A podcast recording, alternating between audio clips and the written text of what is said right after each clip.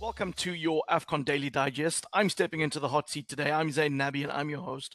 And today we're using it as an opportunity to speak with Alistair Haworth, our wonderful associate producer and host of the Daily Digest, to find out about his top moments.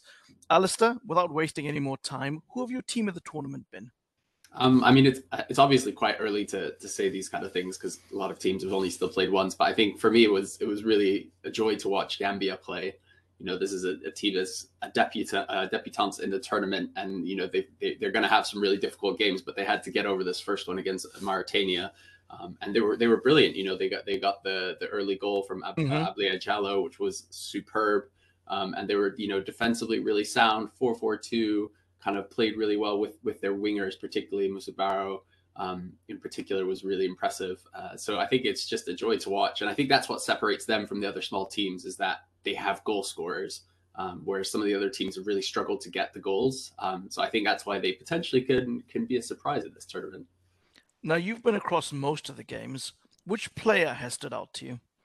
I mean, I think this is a difficult one because so many have been brilliant, so many individual performances. But I want to kind of touch on one guy who I've talked about before.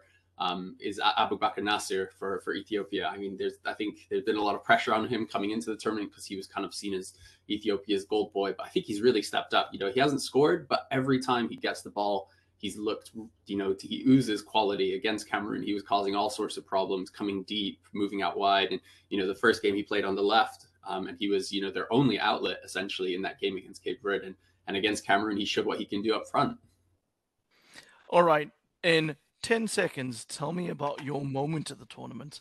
My moment of the tournament is just the final whistle, Sierra Leone against Algeria, Mohamed Kamara dropping to his knees with Stephen Cocker coming to encourage him. What a performance, what a player, and what a moment. Absolutely, what a moment. And Alistair, thank you for giving us everything we need to know. Thanks so much, Zane.